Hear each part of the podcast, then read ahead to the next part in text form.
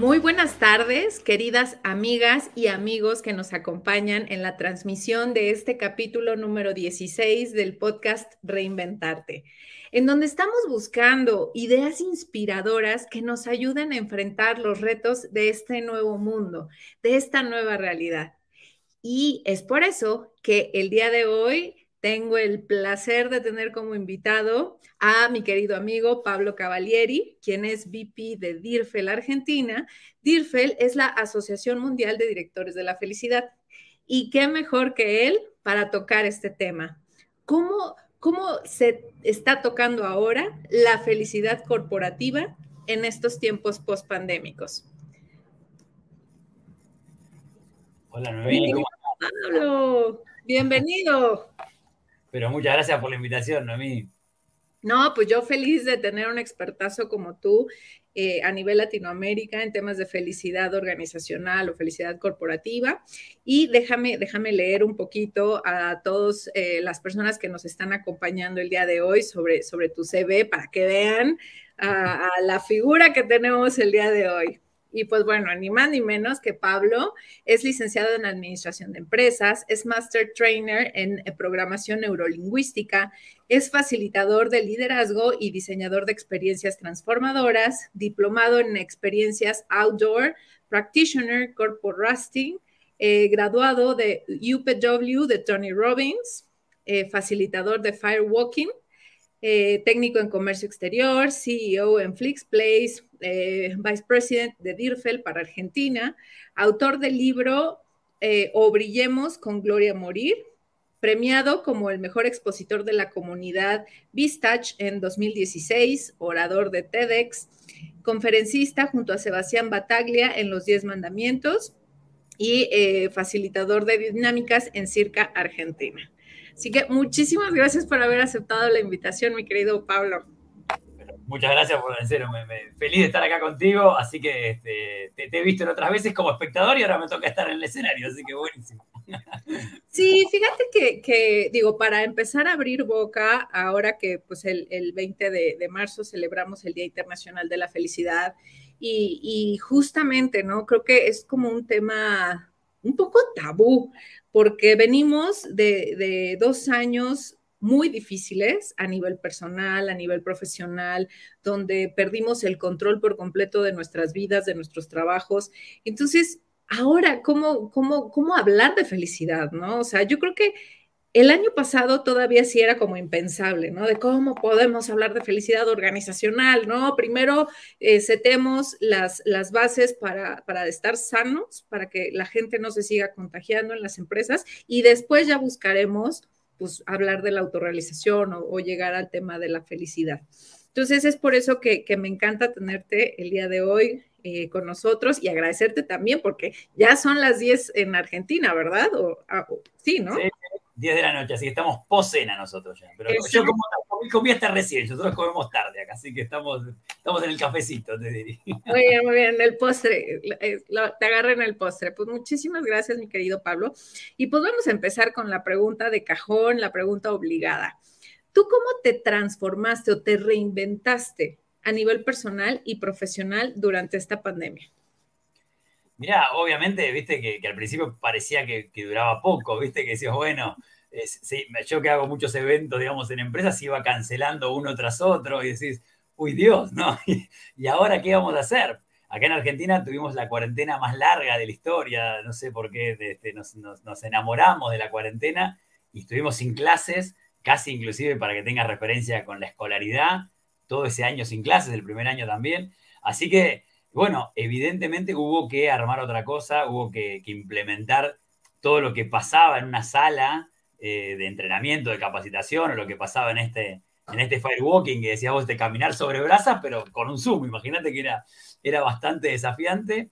Y bueno, pero yo creo que me sorprendí gratamente, gratamente, de que, que realmente se puede traspasar la pantalla. No es lo mismo, no es lo mismo, obviamente, pero pero el clima que se lograba en esos equipos que también estaban en sus casas, con la gente con una emocionalidad particular y demás, eh, yo creo que la verdad me sorprendí gratamente de, que se puede trabajar más que bien. Y también surgieron otros productos, digamos, ¿no? otras, otras cosas que capaz antes nunca habíamos probado y empezás a probar por la habilidad de la tecnología. Así que yo te diría que desde el punto de vista del reinventarse, este, feliz en ese punto. Sí, justo ha sido como un reto para todos, ¿no? Porque veníamos de, estar en nuestra zona de confort, eh, ya teníamos como dominado eh, el mundo casi, casi, ¿no? O sea, de, saber cómo funcionaba y de repente nos cambiaron por completo todas las reglas. Eh, teníamos a lo mejor una estrategia súper planeada para, para, el 2020 y el mundo cambió por completo, de, de poder ver y abrazar a nuestros seres queridos, a completamente aislarnos, híjole, o sea, de verdad que ha sido una época como bien, bien difícil y, me gustaría comenzar, porque nos están eh, viendo muchas personas que se dedican a temas de recursos humanos. Entonces, me gustaría empezar como a aclarar la diferencia, o si es que no hay diferencia, entre el término felicidad corporativa y bienestar organizacional. Para ti es lo mismo, es diferente. ¿Cómo, tomas estos conceptos? Eh, qué, bueno que trajiste esto, ¿no? Porque para cada persona y para cada consultor que estamos en el tema es distinto, diferente, y, está buenísimo el debate, porque en realidad este, el hecho de intercambiar ideas tiene mucho que ver con, esto de nutrirse del otro. Yo lo veo más, mira, que, el bienestar laboral tiene más que ver con pensar en cosas, digamos, del estar bien en el momento, que puede ser cómo mejorarte el lugar, cómo hacerte un layout de oficina para que estés bien, de ponerte el aire acondicionado, de que el uniforme te guste. Son todas, digamos, como requisitos de ese bienestar y parece que la empresa o la compañía, eh, en vez de hacerle compañía a la gente, ¿no? Se dedica a eh, hacer cosas para este bienestar. En cambio, la felicidad, para mí tiene que ver con el motivo, ¿no? O sea, ¿qué motiva a esta persona, digamos? ¿Qué te da el trabajo más allá del dinero? Eh, ¿Dónde está esto intrínseco en él? Y hay compañías que se dedican a trabajar en despertar ese poder intrínseco de las personas y tiene más que ver con el ser. Y quizás no está con un layout tan lindo o la oficina pintada de verde, pero en definitiva eso es mucho más duradero y más trascendente. Eh, así que yo lo veo bastante más por ahí, ¿eh? que la felicidad va más allá a la motivación intrínseca y el bienestar es el estímulo de, bueno, mira qué linda mi oficina, pero no sé si el clima no el del aire, si el otro clima es el que más quisiera trabajar en ese equipo. Claro, buenísimo. Sí, o sea, en este caso coincido contigo en la parte como que la felicidad es, es eh, el tema holístico, ¿no? O sea, es el alcanzar eh, pues la satisfacción, más bien la plenitud como persona. Y el bienestar tiene, tiene diferentes pilares que te ayudan a alcanzarlo, ¿no? Que, como lo menciona eh, Gallup en, sus estudios, para Gallup el bienestar tiene estos cinco pilares, que es primero el bienestar profesional, que de ahí se derivan todos los demás, después el social, el psicológico, el físico y eh, el comunitario. Entonces es como el, si tú trabajas en estos cinco pilares que menciona Gallup, obviamente vas a ser una persona plena y así vas a, lograr la felicidad, ¿no? Y también, o sea, trabajando en, lo que te motiva. Y, entonces, en tu experiencia, Pablo, ¿qué tan fácil es hablar ya en este momento de felicidad corporativa a comparación del, 2020-2021? Mira, a mí me parece que se ha puesto hasta más fácil para hablar con los empresarios. Y te, y te cuento un poco porque cuando antes vos les hablabas de felicidad pre-pandemia, ¿no? Yo siempre digo que hay un ACDC en el mundo, este ACDC, digamos, ¿no? Y no es antes de Cristo, después de Cristo, o antes del celular, después del celular, sino que el mundo laboral se va a dividir, sin ninguna duda, en, antes del coronavirus y después del coronavirus. Porque hay un cambio este, que tiene que ver hasta con la mirada del empresario. Hoy por hoy, el empresario se da cuenta que, su gente, digamos que ya no la tiene ahí, que no la tiene cautiva, que no la puede controlar como antes en su oficina, y, perdió mística porque se fue a la casa y demás, eh, necesita para seducirlo empezar a hablarle de o darse cuenta que la persona está buscando la felicidad. Yo, vos bien decías que yo vengo del mundo de la programación neurolingüística, nosotros hablamos de la intención positiva. ¿Qué es la intención positiva que todos tenemos dentro? Ese nanito que todos tenemos que hace que realmente quieras sentirte bien. La validación de tus sentidos es cómo me siento bien y me compro una campera o cambio el auto o viajo, pero en realidad el para qué es sentirte bien. Y el trabajo, nos habíamos olvidado que tenía que formar parte de el sentirme bien. porque si no parecía que de 10 a 18, pongamos un horario laboral histórico, este, era el momento para dejar de apagar a mi nanito que me quería hacer sentir bien y toda mi vida feliz estaba antes de entrar al trabajo o después. Y ese es el gran cambio de paradigma que creo que hoy en día están entendiendo más los empresarios que antes de la pandemia. Porque hoy los chicos, o sobre todo los, más buscados, son los que más eligen la jornada laboral. Viste, uno acá trabajo, acá no. Yo estoy en mi casa, me conecto con todo el mundo, no tengo que ir a la oficina. Y, entonces, quizás por, querer captar el talento, empieza a decir, che, ¿cómo es esto de la felicidad laboral? Porque en realidad se me están yendo todos y no retengo a nadie, o no, o no fidelizo, para usar una palabra más técnica. Este, y creo que aparece más esto, por necesidad quizás, pero hablar de felicidad laboral hoy, para muchos empresarios que están viendo esta problemática, tiene más sentido que hace tres años atrás. Sí, sobre todo esa sensibilidad, ¿no? De, que como personas ya está integrado la vida personal de la vida profesional, con, lo que pasó con el home office, ¿no? De mudarnos de repente, de, trabajar presencial a trabajar de forma virtual, pues ya esa pequeña línea que separaba el trabajo de, nuestra vida personal, pues se desvaneció por completo. Y, y, también yo creo que los empresarios se dieron cuenta que si las personas en su ámbito personal, familiar, no estaban bien, pues obviamente iba a afectar a su, a su rendimiento eh, profesional, a su productividad y viceversa, ¿no? O sea que también, si en el trabajo los, los líderes los regañaban o, o, esta falta también de seguridad psicológica por el constante temor de, híjole, es que están despidiendo a todo el mundo y a ver a mí cuando me toca y, y entonces tengo que rendir el triple y me tengo que, no sé, tengo que dejar la vida, el alma y el corazón en el trabajo para que no me toque a mí el despido, ¿no? Sí, sí, ha cambiado mucho la mirada. Ya esto venía de antes, ¿no? Esto de la vida personal, el life balance famoso que, todo el mundo decía, y esto lo aceleró, ¿no? Yo creo que la gente, lo había hablado con un profesor este, que, da como deportes eh, en el agua y me decía, la gente está exacerbada de vivir, de tener sensaciones, de, hacer ese curso de Windsor, de Kai, de ese deporte adrenalínico que antes no se le hubiese ocurrido, ¿viste?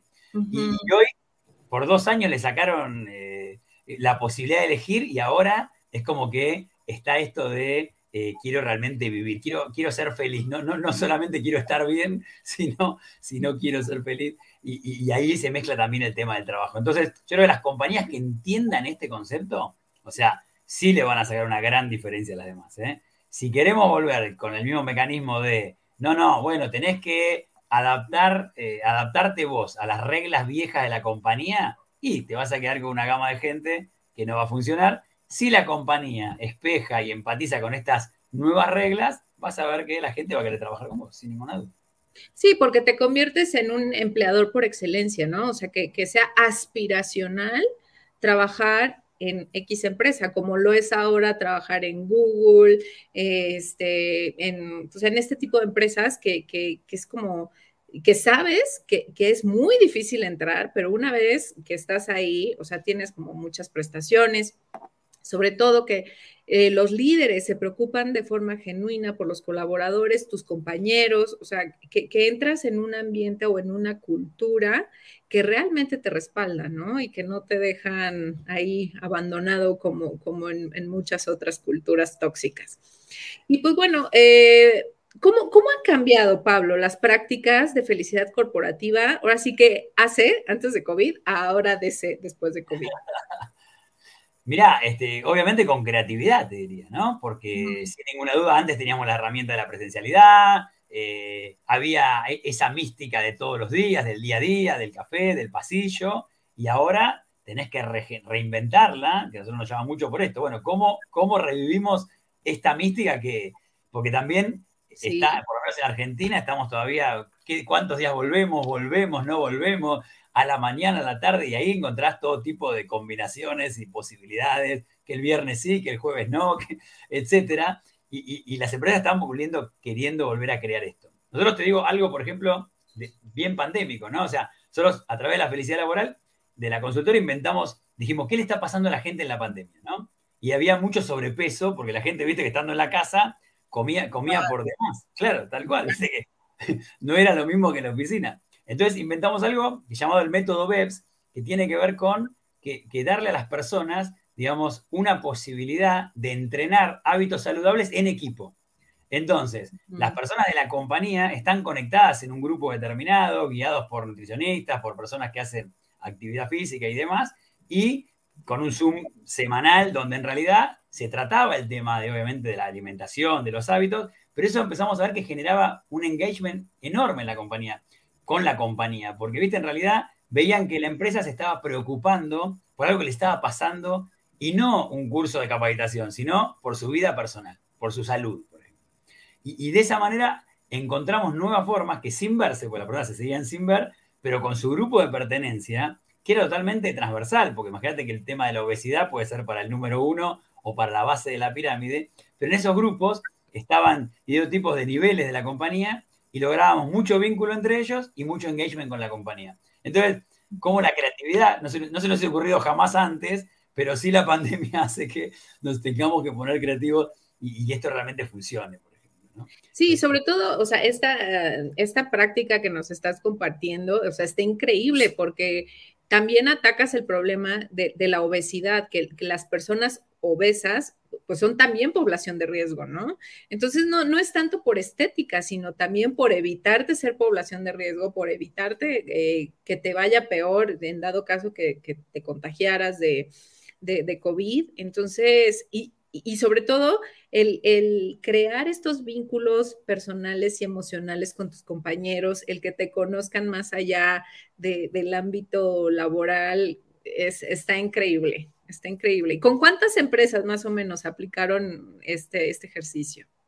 Mirá, hoy en día debe estar 10 empresas con grupos distintos más o menos y mm. también con la maravilla de la tecnología de que tenés gente que está en España, gente que está en México, gente que está en Perú que trabajaron siempre juntos, pero juntos, digamos, en la misma compañía. Pero nunca se imaginaron estar en un grupo de estos compartiendo esta problemática que es bien personal. Entonces, ahí empieza a aparecer esto, yo digo, la felicidad, ¿no? Nos estamos preocupando por la persona íntegramente y como bien decís vos, si bien afecta a la, a la estética, estamos cuidando la salud.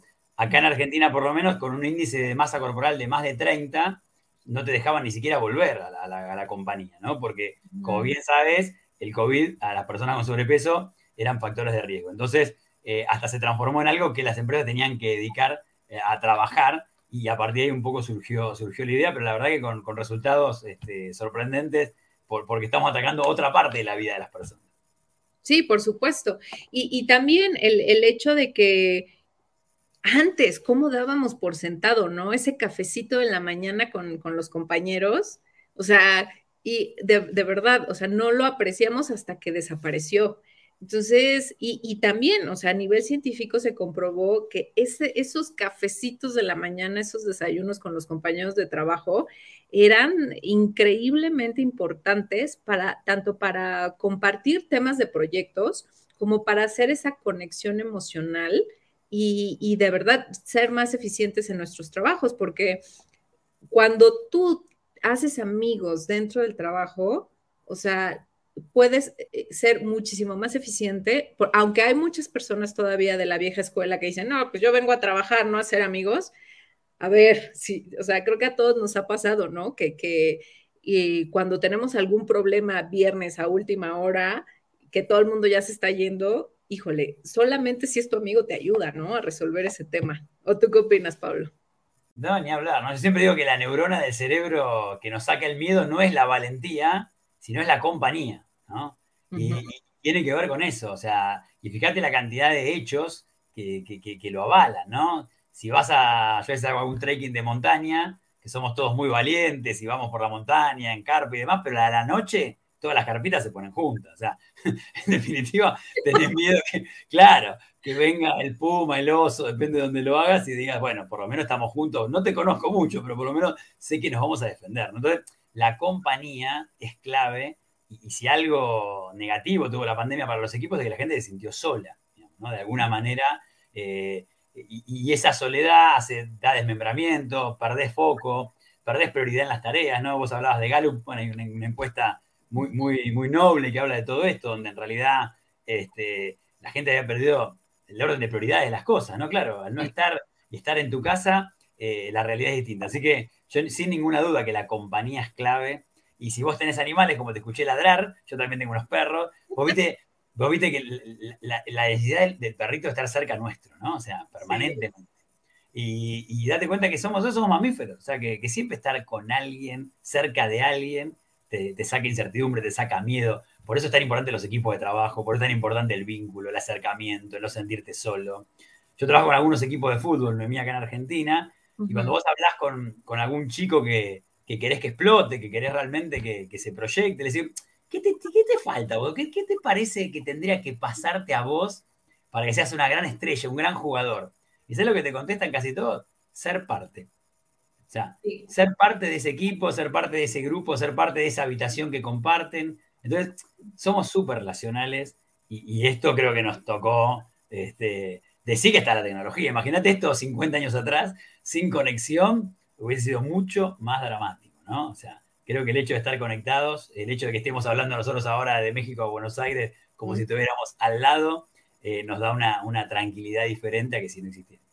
Sí, sin duda, por esto que estamos compartiendo, o sea, sí los problemas relacionados con la felicidad de las personas, pues cambiaron, ¿no? Porque como tú bien lo mencionabas, el tema de la soledad, yo no lo quería creer, ¿no? O sea, leí un artículo en Harvard Business Review que decía que las personas que, este, actualmente, pues sí se sentían solas y que habían perdido la motivación, que, bueno, que ya les costaba mucho trabajo, pues el conectarse o desde prender la cámara, ¿no? Porque pues también es, es muy desgastante el, saber que te están viendo y, poner tu mejor cara y tratar de interpretar a la distancia eh, el movimiento corporal o las miradas, ¿sabes? Entonces, eh, pues yo decía, ay, no, ¿cómo crees que solo? O sea, ¿no? Pero ya el, el año pasado, como por ahí de agosto, empecé a ir a un espacio de coworking y, la primera vez fue así como de, ay, gente, wow, ¿sabes? O sea, de, verdad ahí, ahí lo viví, o sea, ahí lo sentí. Y yo dije, es que,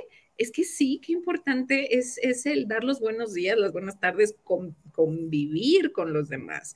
Y hasta que no, no lo hemos experimentado, yo creo que no, no lo acabamos de entender.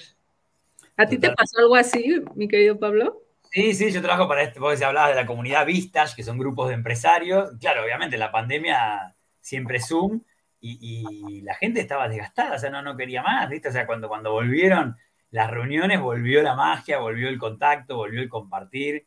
Eh, sin ninguna duda somos seres relacionales y el contacto físico, que es uno de nuestros sentidos también, ¿no? El tacto, tocarnos, eh, olernos, aunque te parezca mentira, sin ninguna duda te da demostración de cercanía, este, cosa que, que es clave para esto. Bueno, el estudio de la felicidad, ¿no? la famosa charla TED eh, habla precisamente de que la persona que se sienta sola a los 50 va a tener cierto tipo de enfermedades y ya lo pueden determinar casi con una...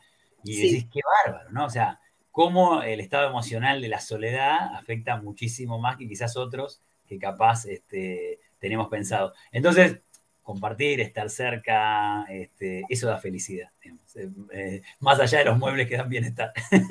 Claro, no, hombre, seguro, seguro. Y luego viene algo que, que, ahora sí que voy a utilizar una frase que es muy común en México, de que ¿qué es primero, el huevo o la gallina? O sea, en el sentido de, ¿qué es primero? O sea, ¿o qué es más importante? Que nosotros eh, hagamos este ejercicio de autoconciencia y analicemos nuestro propio rol en nuestra felicidad o, a nivel profesional o, o viene desde el jefe. ¿O tú cómo lo ves? Viste que Einstein tiene una pregunta que él decía que con una sola pregunta sabía la calidad emocional de las personas. Y vos decís, Einstein, este señor es un fenómeno, ¿no? Y la pregunta es, eh, ¿vos creés que vivís en un mundo amigable o creés que vivís en un mundo hostil? Y yo creo que, esa primera creencia que viene de la casa, sin ninguna duda, antes, antes que seamos seres corporativos, digamos, si yo ya creo que vivo en un mundo hostil, y sí, viste que es distinto, ¿no? Llegás a trabajar y la persona que está al lado es mi enemigo, eh, me va a sacar el puesto, me va a robar información, eh, me atrinchero, la guardo, la cuido. En cambio, si yo ya vengo, digamos, con esta premisa de que vivo en un mundo amigable, coopero, colaboro, contribuyo, construyo, ¿no? Y todas las cosas que ocurran, porque evidentemente viene de ahí y es mucho más fácil armar un equipo con gente que, vive en un mundo amigable. Entonces, sin ninguna duda, para mí hay, hay una gran componente de, digamos, de mirada que viene previamente. Y obviamente después, como, como bien sabes, el líder tiene que armar su equipo con lo que tiene, ¿no? Con lo que por lo menos este, le, toca. Pero yo creo que, empezar a, mirar otras cosas de las personas que entran a las compañías empieza a ser cada vez más clave, ¿no? Nos pasamos mirando el currículum, toda la, la formación, todos los cursos, los diplomas, y si después no te puede trabajar en equipo, si después no, digamos, tienes actitud permanente de trabajar con enemigos, y es muy difícil. Entonces, date cuenta cómo cada vez más esa parte blanda, que antes decíamos, bueno, denle un cursito de una hora, ¿viste? Que nos dicen nosotros, ah, en un cursito arreglame este equipo. Evidentemente, este, hay un montón de cosas para trabajar, para entrenar, que vienen previamente, que se pueden mejorar sin ninguna duda, pero es clave a la hora de armar un equipo para trabajar. Claro, y ahí viene mucho el tema de los valores tanto personales como corporativos, ¿no? O sea, que, que de verdad contrates personas que sean culture fit, porque como bien decías, si, si estoy queriendo tener o desarrollar una cultura sana donde todo el mundo colabore, y de repente quiero contratar al máximo gurú de marketing, pero viene de la vieja escuela, donde es competir más, no colaborar, donde es ocultar información para yo brillar nada más, donde es sacrificar a mi gente para lograr resultados, híjole, ahí es donde, donde, se, donde chocan los valores personales con los valores corporativos. Entonces, ¿tú qué opinas de esta tendencia en recursos humanos de contratar más bien por valores en vez de skills? Yo 100% de acuerdo, ¿no? O sea, si esa persona juega un deporte de equipo, si, trabaja en una buena organización de contribución, eh, ya, ya te das cuenta, digamos, que, esos valores eh, son los que seguramente la organización está buscando. Es mucho más fácil entrenarte en una, una, práctica laboral que, hoy en día cambian todo el tiempo y, y, es casi obligatorio entrenarte en nuevas cosas que cambiar los valores de alguien. Entonces, eh, toda la vida. Entonces, en definitiva, como es más fácil transformar una cosa que la otra, creo que primero, y se van dando cuenta, vas a ver que las compañías se van a ir dando cuenta cada vez más, porque encima ahora que estamos separados, antes el control era bueno, lo tengo acá y lo controlo. Ahora, lo, único, lo único que te tiene atado son los valores comunes, ¿no? O sea, es así de simple. Y, cuando vos compartís valores, todo es más fácil. Fíjate tus amigas, tus amigos tienen tus valores, seguramente. Bueno, y, el tiempo no se lo va a llevar puesto nunca. En cambio, si no tengo que andar buscando permanentemente premios, estímulos, cosas externas para que la persona, digamos, haga lo que yo quiero, pero en realidad vos te das cuenta que no valora lo mismo que valora la compañía o que valora vos. Así que para mí, 100% te diría, este, qué valores tiene la persona es clave a la hora de invitarlo a participar. Sí, porque también el, hecho de que crean lo que tú crees, o sea, ahí ya conectas de inmediato, ¿no? Y, sobre todo en temas tan profundos como en los valores, o sea, que son las, las guías que nos, o, las brújulas que nos llevan para, para, el camino correcto, para la toma de decisiones. Y, también, o sea, el tema de los skills, o sea, los skills se aprenden, pero los valores no. Y además, por más gurú que seas de cualquier rama, pues el día de mañana puede quedar obsoleto, ¿no? Como lo estamos viendo ahora con, esta nueva era digital, pues en el ejemplo, ¿no? De un gurú de marketing, pues sí, podía ser un gurú de marketing en campañas de radio, de televisión, pero cuando ahora ya todo es vía internet, streaming y redes sociales, pues ya quedaron totalmente obsoletos. Ponete en el otro lugar, ¿no? Si vos fueras alguien que tuviera que elegir dónde trabajar, ¿preferirías trabajar con un líder que tiene un gran plan o con un líder que sabes que tiene unos valores que coinciden con los tuyos y va a ser capaz de elegir el plan que tenga que elegir en el momento. Porque el plan que tiene hoy, el problema, como decimos, queda obsoleto. Entonces es mucho mejor trabajar con alguien que uno comparta los valores, que sabe, que sepamos, por ejemplo, como pasó, que ante semejante situación determinó un camino, digamos, que, no era solamente por tener ese librito viejo, sino por decir, bueno, ¿qué, camino elijo ahora? Y ahí, ahí la gente se siente mucho más identificada, sin ninguna duda y segura. O sea, no sé si supiste este caso de un CEO, este, ahorita no me acuerdo la empresa, pero así que, que reunió a todos por Zoom y, ah, por cierto, están despedidos. Este, son unos animales, no hicieron todo, no hicieron eh, todo lo que tenían que hacer, entonces, qué pena están despedidos, o sea, 15 días antes de Navidad. O sea, ¿sí supiste ese caso? Sí, sí, sí, algo, algo me habían contado, pero, pero parecía tan, de cuento o, tan de la, fábula vieja que, que, parece mentira, pero ahora que vos lo repetís, eh, sí. Te cuento un caso al revés que sorprende en Argentina. A ver, cuéntame. cuando los empresarios eh, se quejan de que estos chicos son descomprometidos, que digamos que no están con la camiseta puesta y demás, yo les cuento que acá en Argentina hay una empresa que contó la vez pasada que la gente, no te digo todos, obviamente, pero algunos se tatuaron el logo de la compañía. O sea, literal.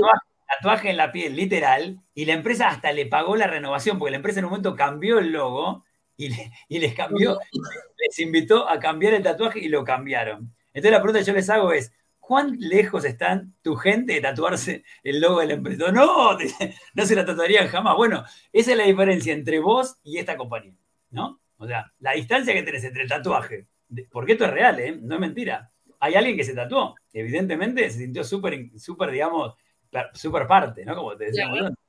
Y si vos ves que lo tuyo jamás se lo tatuarían, y bueno, vamos a tener que trabajar, seguramente. No te digo que vamos a vender tatuajes, pero por lo menos para acercarnos un poquito. Sí, no, o sea, ahí se nota el compromiso, la entrega de, de, los colaboradores y obviamente no es de gratis, o sea, es porque la empresa, los líderes se han preocupado de forma muy genuina, lo han demostrado, y ahí es cuando la gente corresponde. Qué increíble caso, qué, qué, wow.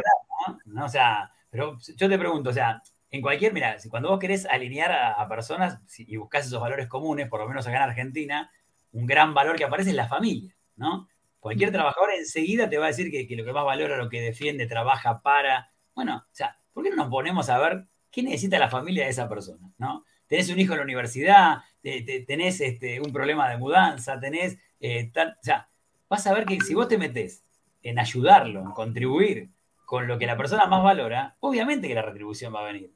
Ni hablar del tatuaje, entonces es una pavada.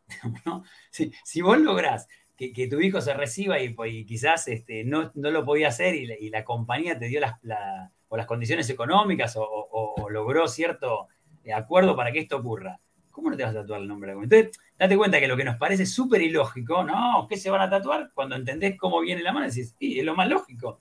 Pero, ¿de quién depende? De nosotros que cambiemos la cabeza y empezamos a ver, bueno, ¿qué necesitas? ¿no? La pregunta más básica del mundo, ¿qué necesitas? Eh, para que realmente, digamos, esta felicidad este, no sea solamente corporativa, sino que, en realidad, si vos tenés un hijo que se puede recibir y era tu mayor logro, bueno, evidentemente vas a ser una persona feliz, sin ninguna duda.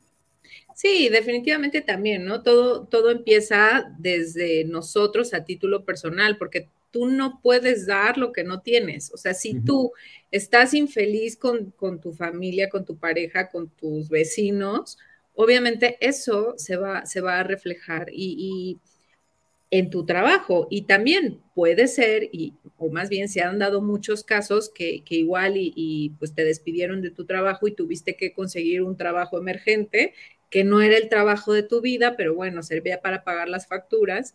Entonces es como de, uff, o sea, ¿cómo puedo ser feliz si, si, no sé, alguien de mi familia está enfermo o se enfermó, tengo deudas, estoy en un trabajo que no me gusta? Entonces, tú, tú aquí, ¿qué, le recomendarías a las personas, Pablo? Mira, yo, a veces, viste, cuando trabajas con equipos, los equipos le echan la culpa de la infelicidad a la empresa, ¿viste? O sea, como que todo, y, es, lo que bien decís vos, o sea, vos también construís la felicidad del día a día, ¿no? El, clima del día a día. Eh, el hecho de, como decías vos antes, me quedo un rato más y te ayudo. O sea, eso sí es 100% tuyo, que obviamente tiene un escenario, tiene un marco. Yo creo que la empresa pone el escenario, pero los actores, los actores son los del equipo, ¿no? Los actores son los que generan eso, son las personas que están ahí, que están en el día a día, que están en la experiencia, obviamente, ¿no? Y está comprobado, porque este es un laboratorio hecho, de que el mismo cuerpo de actores girando a lo largo de un país en escenarios distintos, tiene performances totalmente distintas. Los han llevado a teatros horribles, ponele, y la obra fue espantosa, y los han llevado a teatros maravillosos, llenos de gente, y el tipo saca su mejor versión, ¿no? Entonces, yo creo que siempre hago la metáfora, que la compañía es la que pone el escenario, pone las butacas, pone un lugar para que vos brilles, pero el que está arriba de las tablas sos vos, y, y esta felicidad la haces vos y la hace el que pone el escenario pero no en definitiva la culpa es del otro, porque si no, estamos esperando que alguien me haga feliz y como te decía antes, la felicidad es intrínseca. sí, totalmente. Y, fíjate que acabo de encontrar una frase que me fascinó, que decía, si no te gusta la historia de tu vida, habla con el autor. Está buenísimo. es increíble. O sea, es como, pues sí, o sea, yo soy la autora de mi vida y yo soy responsable de mis actos y, de mi propia felicidad, ¿no? O sea, sí ser eh, responsable y tomar las riendas de, nuestras propias vidas. Y aquí, aquí quiero cambiar un poquito, Pablo, el tema de qué, y, aunque suene raro, a mí hasta me cuesta trabajo hacerte la pregunta, ¿qué tan peligroso es ser feliz en tu trabajo? Porque cuando tú eres feliz, o sea, obviamente das el mil y un por ciento, este, te desvelas, te desmañanas, eh, pero puedes sufrir el riesgo de, llegar hasta el burnout.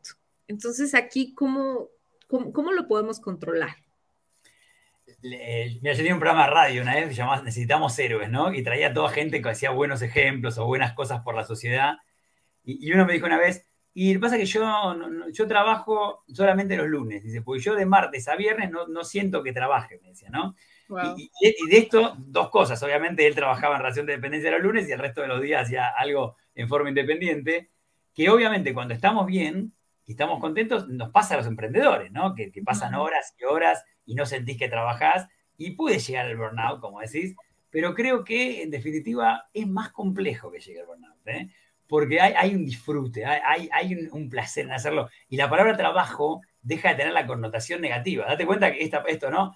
Un día trabajo y el resto no. En realidad, trabajo, como él lo veía como negativo, con, carga emocional, lo, le atribuía que ese lunes trabajaba y el resto de los días no.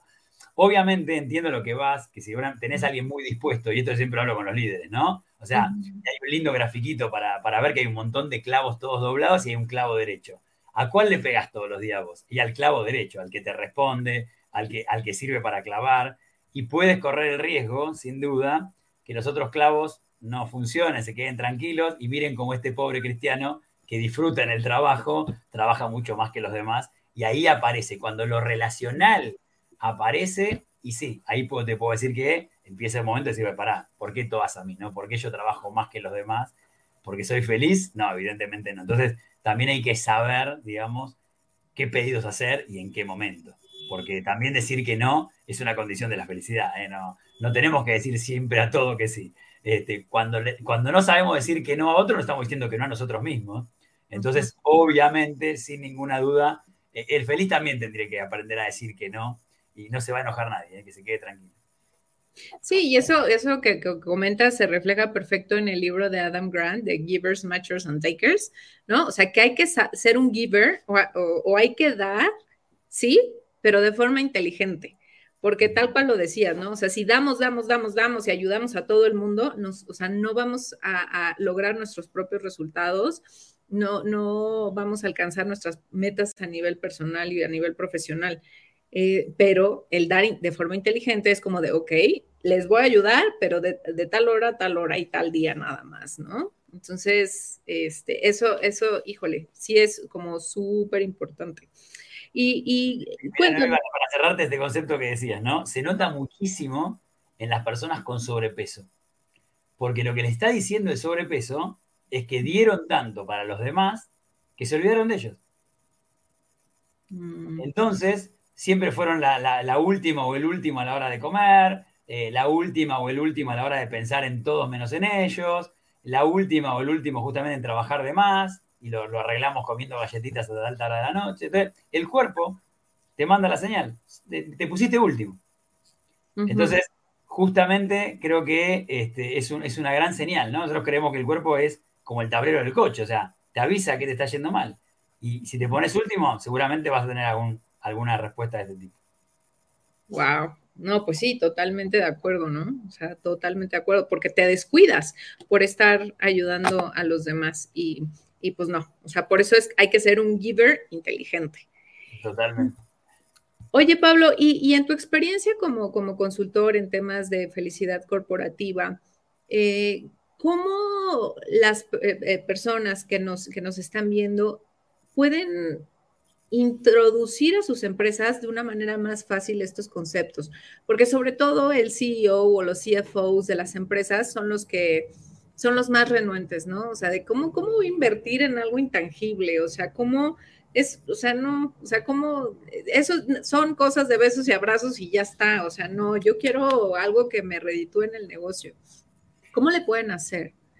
Mira, eh, primero lo que dijiste vos, ¿no? O sea, empieza de arriba para abajo. Si te dicen, no, bueno, encárgate del equipo que está en el quinto galpón, o sea, vos sabés que, la van a pasar bien o vamos a hacer alguna dinámica, algún team building una o dos veces y no va a tener este, futuro. Yo creo que cuando, cuando la, cúpula de la compañía entiende que ante mejores emociones, mejores resultados, eh, busquemos mejores emociones. Si capaz la palabra felicidad, como bien decías antes, ¿no? A los directivos todavía les parece que, venimos con la corneta y el, y el metegol debajo del brazo, ¿no?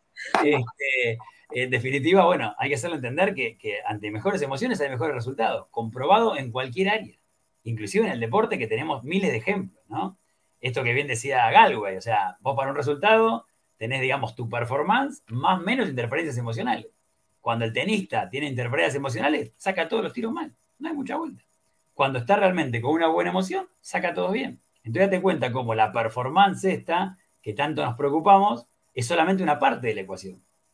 ¿Cómo genero yo esta interferencia emocional o cómo la pago o cómo potencio la positiva? Y bueno, trabajando en la gente, en los vínculos, en justamente haciendo que la gente se sienta parte y todo lo que ya sabemos. Entonces, por ahí quizás no lo llames felicidad, llámalo de otra manera, pero sin ninguna duda eh, necesitas un buen clima, eh, no del aire acondicionado, sino un clima real de, emociones entre esos vínculos que tienen que, sí o sí eh, operar para que el resultado salga.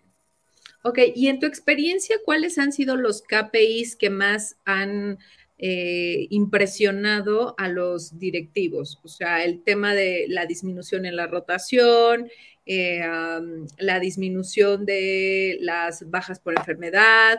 ¿Cuál crees tú que sea como el, como el KPI que revele más sobre las prácticas de felicidad, sobre los resultados de las prácticas?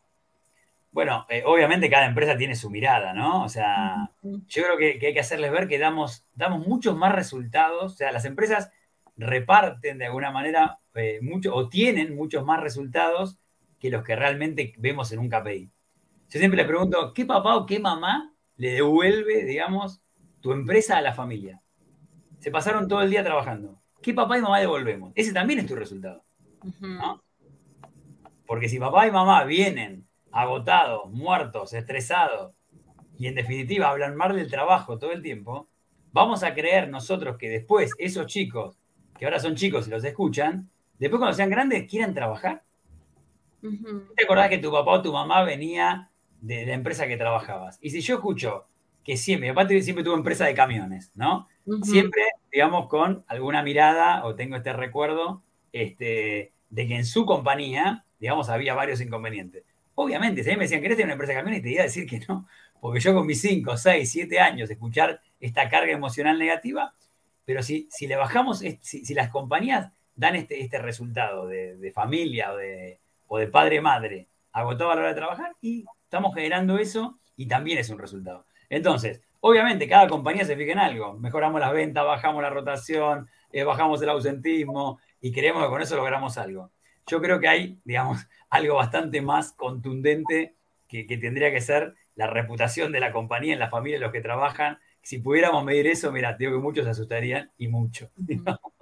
Claro, claro. ¿Y, tú por dónde les recomendarías empezar? O sea, por, los, una sesión de alineación directiva, eh, para verificar qué tipo de cultura tienen actualmente y hacia dónde quieren llevar a la empresa, eh, o, temas de team building? ¿Por, dónde les recomendarías tú empezar? Sí, sí, siempre de arriba para abajo, siempre de arriba para abajo. La reconexión de ellos mismos, que la han perdido en muchísimos casos, y, se sienten más que bien cuando reconectan con sus pares, con sus mandos medios, con su, con su línea. Y una vez que les haces sentir eso, decís, che, bueno, tenemos que aplicar esto para abajo, porque ¿Ustedes van a trabajar mejor así? Sí, no, estoy buenísimo. ¿Por qué no lo hicimos antes? Una gran frase, ¿no? De todas las entrenamientos. ¿Por qué no hicimos esto antes? Bueno, se llamaba antes, pero no importa, ya lo hicieron. Bueno, ahora bajémoslo, porque si no, ahora nosotros de arriba para abajo vivimos en el mundo feliz y de abajo, de la mitad para, para abajo, no. Entonces, este, creo que cuando lo experimentan es más fácil de que lo entiendan, porque eso tiene más que ver con eh, sentir que, que comprender. Sí, totalmente de acuerdo contigo. O sea, lo que nosotros hemos visto en Delivering Happiness cuando damos nuestros talleres, sí, lo primero que recomendamos es eh, reconectar a las personas, o sea, con y entre las personas, porque de verdad, o sea, con todas las personas, con toda la rotación que ha habido, con todos los nuevos ingresos, con los cambios de equipos, con las reestructuras, o sea, de verdad, los equipos como se conocían hace dos años dejaron de existir, o sea, la realidad es completamente diferente. Eh, en la mayoría de las empresas no se han vuelto a ver desde hace dos años, ¿no? Entonces es como de, híjole, ¿cómo puedo trabajar con alguien que, que no puedo confiar porque no conozco? ¿No? Entonces sí, es, es un tema pues completamente estratégico, o sea, como que lo vendan por ahí, o sea, que, cómo pueden lograr resultados entre personas que ni siquiera se conocen. Ni hablar, ¿no? Yo creo que siempre hay dos tipos de decisiones, mira, que siempre hablamos con las cúpulas, ¿no? Hay decisiones para vivir y decisiones para sobrevivir. O sea, decisiones para sobrevivir es evidentemente emparchar, seguir, este, buscarle la vuelta de alguna manera, el tallercito ahí de dos horitas para que la gente diga, bueno, que se vinculen, eso son para sobrevivir. Para vivir tiene otra connotación. Y hay gente que vive y hay gente que sobrevive en el plano individual y en las compañías también.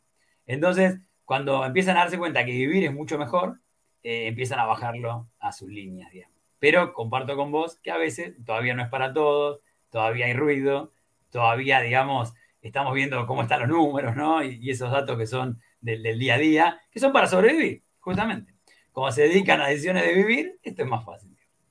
Sí, sobre todo, eh, digo, a ver, entendemos eh, que, pues el año 2020, cuando todo esto comenzó, pues sí era un tema de sobrevivir, ¿no? Porque pues como nadie sabía cuánto iba a durar esto, qué gastos adicionales o cuánto tiempo iban a, tener cerrados sus negocios, pues no cuidaban los pesos, cuidaban los centavos. Entonces, o sea, ahí desafortunadamente pues se dio como la cancelación de, muchos proyectos de, de este tipo, pero para, para invertir en, en temas de, de, seguridad o de sanitización en las empresas. Pero sí ya es momento de, de que las empresas, pues, y sobre todo las personas de recursos humanos, vean la importancia de, de, este, de manejar ya estos conceptos, que no nos dé miedo hablar de emociones, hablar de amor, o sea, entre los colegas, ¿no? O sea, porque todavía entre los CEOs o bueno, entre los eh, ejecutivos C-suite, o sea, hablar de sentimientos es como de no, o sea, mostrarme vulnerable, híjole, no. ¿O, tú te has visto, mi querido Pablo? Me mata, tu híjole, me encanta. Eh, porque acá no lo usamos, por eso. Está muy bien. Eh, Sí, ni hablar, ¿no? O sea, eh, pero, pero vas a ver que, es un tema también de evolución humana. O sea, seguramente los cavernícolas no hablaban de emociones y, hemos avanzado un montón, entonces tiene que ver con eso. Y hay cosas que no son caras, ¿no? O sea, a veces pensamos, uy, nosotros trabajamos con una compañía en plena crisis y, le recomendamos dos o tres cosas sin hacer muchos trabajos. Por lo menos comunicar, ¿no? ¿Qué es lo que va a pasar con los, justamente con, con los puestos laborales? Entonces sacaron una notita simple, un mail, les queremos comunicar que por seis meses la empresa no tiene pensado hacer ningún despido. Listo, ¿no? O sea, ¿eso es experiencia laboral? Claro que sí.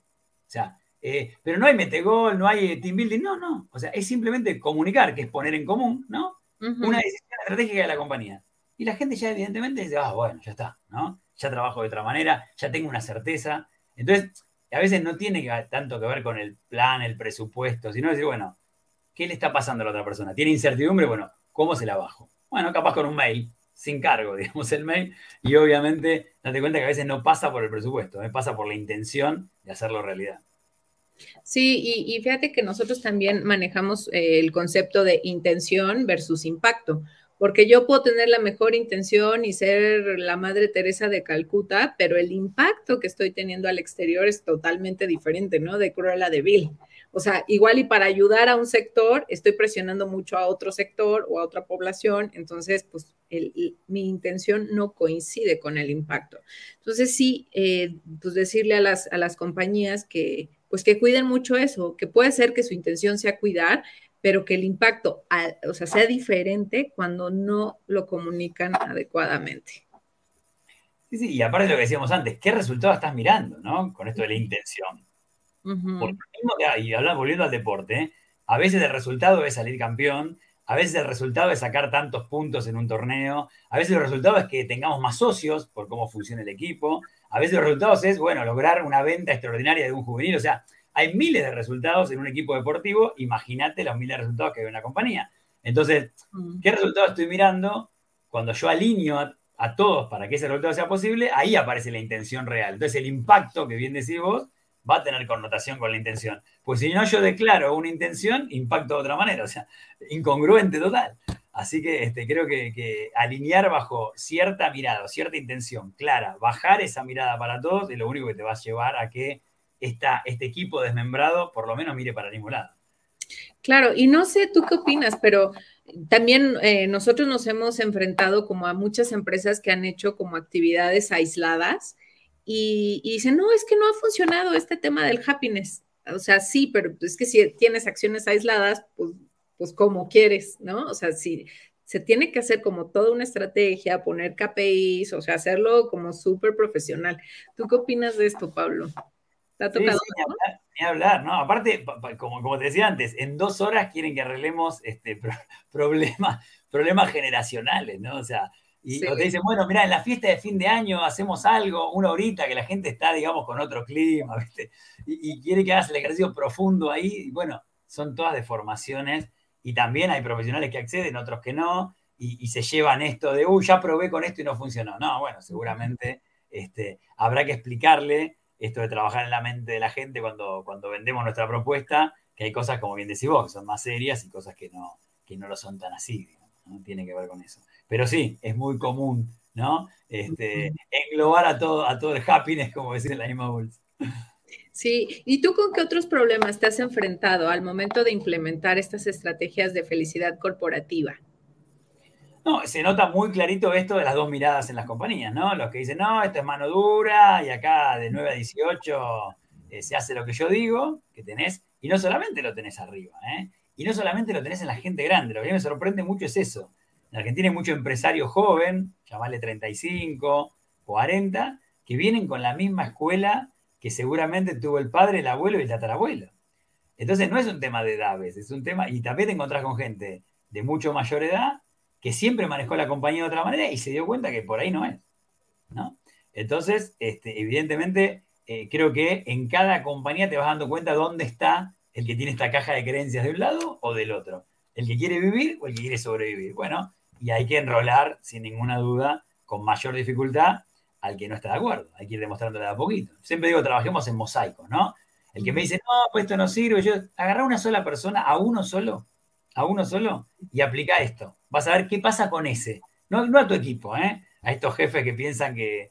Y al, tiempo, che, ¿sabes que sí, no? ¿Sabes que está mucho mejor? ¿Sabes que hace esto? ¿Sabes que está muy, mucho más motivado? ¿Sabes que viene a trabajar distinto? Bueno, o sea, evidentemente yo viniendo del mundo de la PNL, nosotros trabajamos mucho con patrones de comportamiento, que son iguales eh, en cualquier tipo, en la familia, en un equipo de los bomberos o en un equipo de, de, una compañía. Entonces, eh, sabemos muchas veces, o podemos de alguna manera, generalmente, sabemos que hay cosas que funcionan entre seres humanos y, cuando armas equipos son claves. Sí, y, también, o sea, que, que el rol de los líderes, o sea, que entiendan que es fundamental. Y, hay otra frase que acabo de escuchar que así me voló la cabeza, de que es que los líderes tienen que cambiar o si no, las empresas tienen que cambiar de líderes. Claro, tal cual. O, tenemos un amigo en común, ¿no? Que es Dieguito Ledesma, seguramente que lo conoces, obviamente, que, ayer subía uno en LinkedIn que estaba buenísimo. Siempre le pedimos que, que los empleados se pongan la camiseta de la empresa, porque la empresa no se pone los zapatos de los empleados, digamos, ¿no? O sea, que, wow, claro, ya que estamos cambiando ropa. Pues sí, un ganar-ganar, ¿no? O sea, así tiene que ser. Tal cual, tal cual. Así tiene que ser.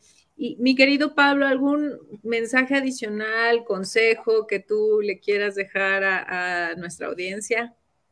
Sí, yo creo que, a, las personas, eh, creo, que, sobre todo los que están en roles directivos, es, que no tengan miedo, ¿no? Porque ¿por qué no? ¿Por qué ese gerente de recursos humanos esquiva la propuesta?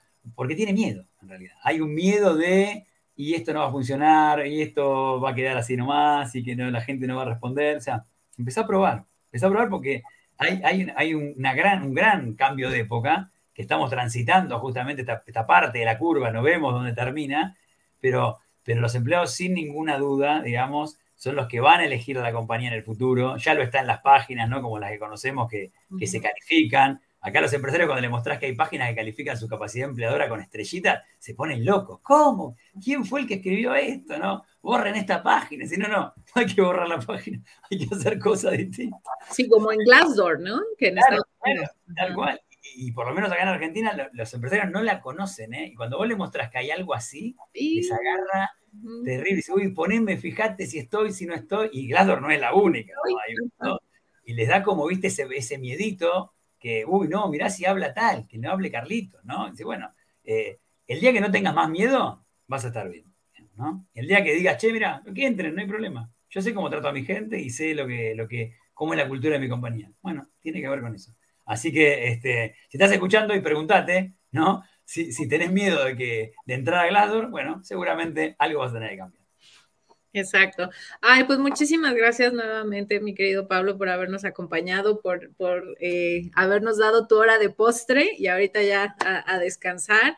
Te mando un besote muy fuerte y pues estaremos organizando algo, ¿no? Para el Día eh, de, Internacional de la Felicidad. ¿Qué opinas? Dale, dale, genial, genial, genial, genial, tal cual, exactamente. Así que es una gran idea, así que buenísimo. Mil gracias por la, por la invitación y el próximo te veo de, de espectador. Dale. muchísimas gracias, Pablo. Chao, pues, gracias.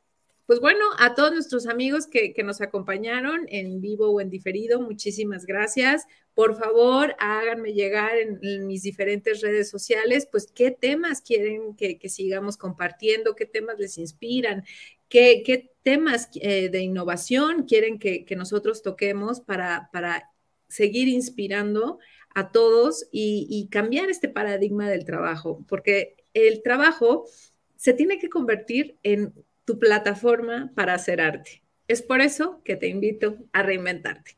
Muchísimas gracias. Nos vemos en 15 días. Hasta luego.